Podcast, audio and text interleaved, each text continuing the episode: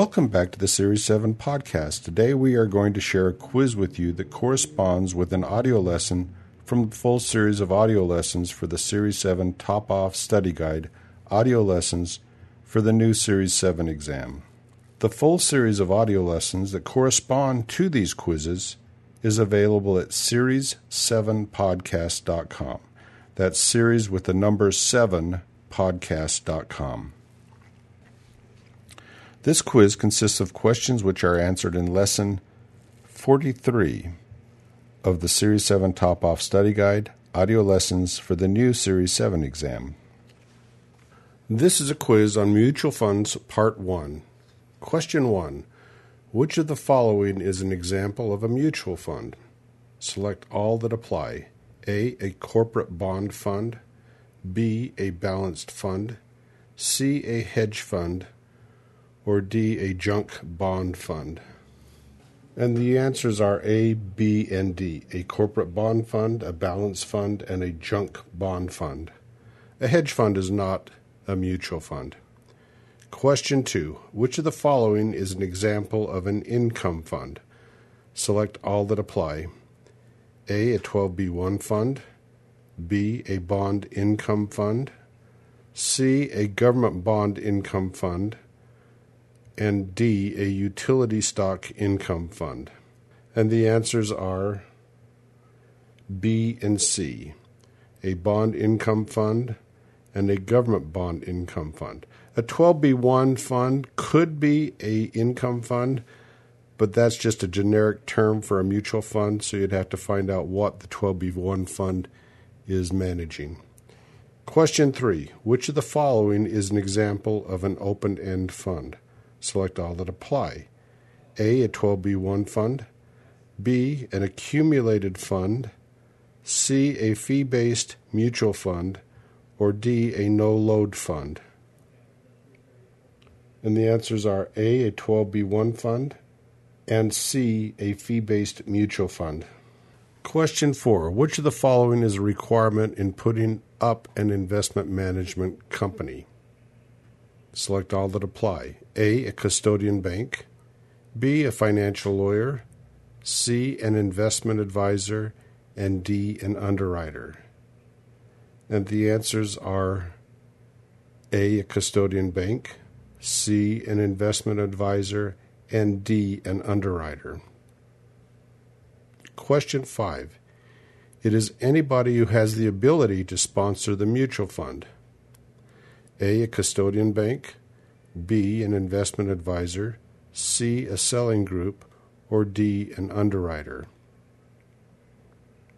And the answer is D. An underwriter. Question 6. It is the document which outlines everything that the client needs to know about the mutual fund. A. The Investment Company Act of 1940. B. The Investment Management Company Indenture. C, the mutual fund contract, or D, the prospectus? And the answer is D, the prospectus. Question 7. Which of the following is contained in the prospectus and select all that apply? A. A systematic withdrawal plan. B. The name of the investment advisor and the custodian bank and their respective fees. C. The type of mutual fund and D, whether the fund is a diversified fund or not. And the answers are A, a systematic withdrawal plan, B, the name of the investment advisor and the custodian bank and their respective fees, C, the type of mutual fund, and D, whether the fund is a diversified fund or not. In other words, all of them are contained in the prospectus. Question 8. The objectives of the fund are already fixed in the prospectus and can never be changed until all the funds are withdrawn. A true, B false. And the answer is B false. The objectives can be changed by the vote of the stockholders. Question 9. Buying a mutual fund is buying a bond. A true, B false. And the answer is B false. Question 10.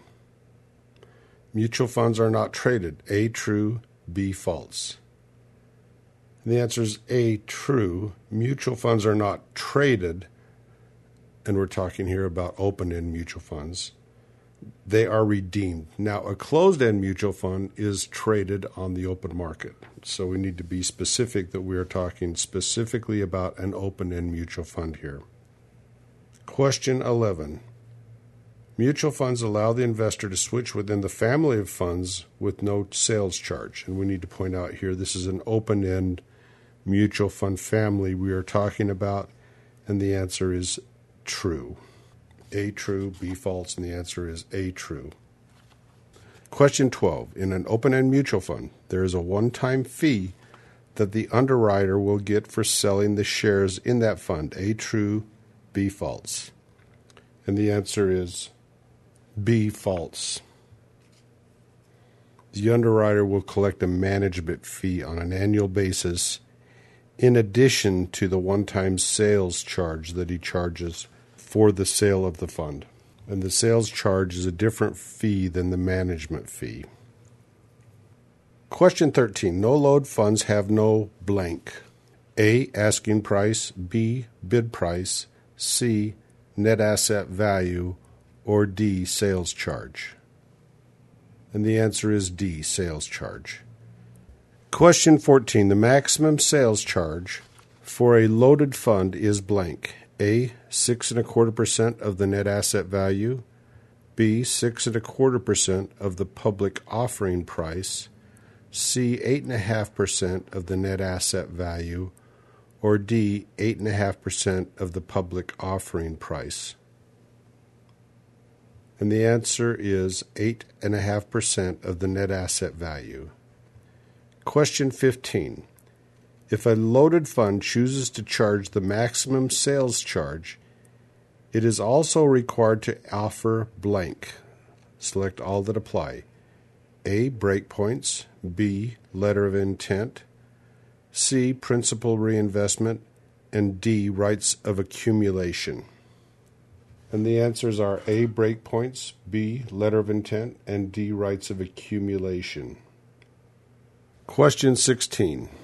Which of the following is true about breakpoints? And select all that apply. A. It can be obtained by investment clubs. B. It is calculated only for individual investors. C. It is detailed in the prospectus. Or D there is an increasing sales charge as the dollar amount goes up? And the answers are B and C. B, it is calculated only for individual investors, and C, it is detailed in the prospectus. Question 17. The maximum length on the letter of intent is blank. A, 12 months excluding a 30 day backdating. B. 12 months, including 30 days backdating. C. 13 months, excluding the 90 days backdating. Or D.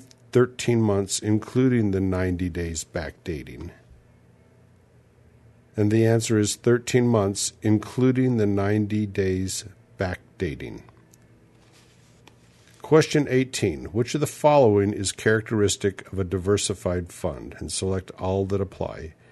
A, 5% or more of its assets can be invested in any one issuer. B, it has a fixed payment date. C, a maximum of 10% of the voting shares of any one issuer is allowed in the funds. And D, 75% or more of its assets must be invested in securities. And the answer is C and D. C, a maximum of 10% of the voting shares of any one issuer is allowed in the fund. And D, 75% or more of its assets must be invested in securities. Question 19. Which of the following is the ideal type of 12B1 fund for long term investors? A, Class A, B, Class B, C Class C or D Class D? And the answer is A Class A. Last question, question 20. Which of the following mutual fund sales practices is prohibited by the Investment Company Act of 1940? A. Accepting late orders after the market closes. B. Offering a reduced sales charge if a client gets above a break point. C. Putting an additional fee or a management charge on sales of open end funds. Or D. Reducing the maximum sales commission. And the answer is A. Accepting late orders after the market closes. Thank you for listening. I hope you did well. If you need to review this topic, please re listen to the lesson from the full series of audio lessons, which is available at series7podcast.com. And that's series with the number 7podcast.com. All quizzes and content are copyrighted by Franz Amason. All rights are reserved. No duplication may take place without the express written permission of Franz Amason. Best of luck in your studies.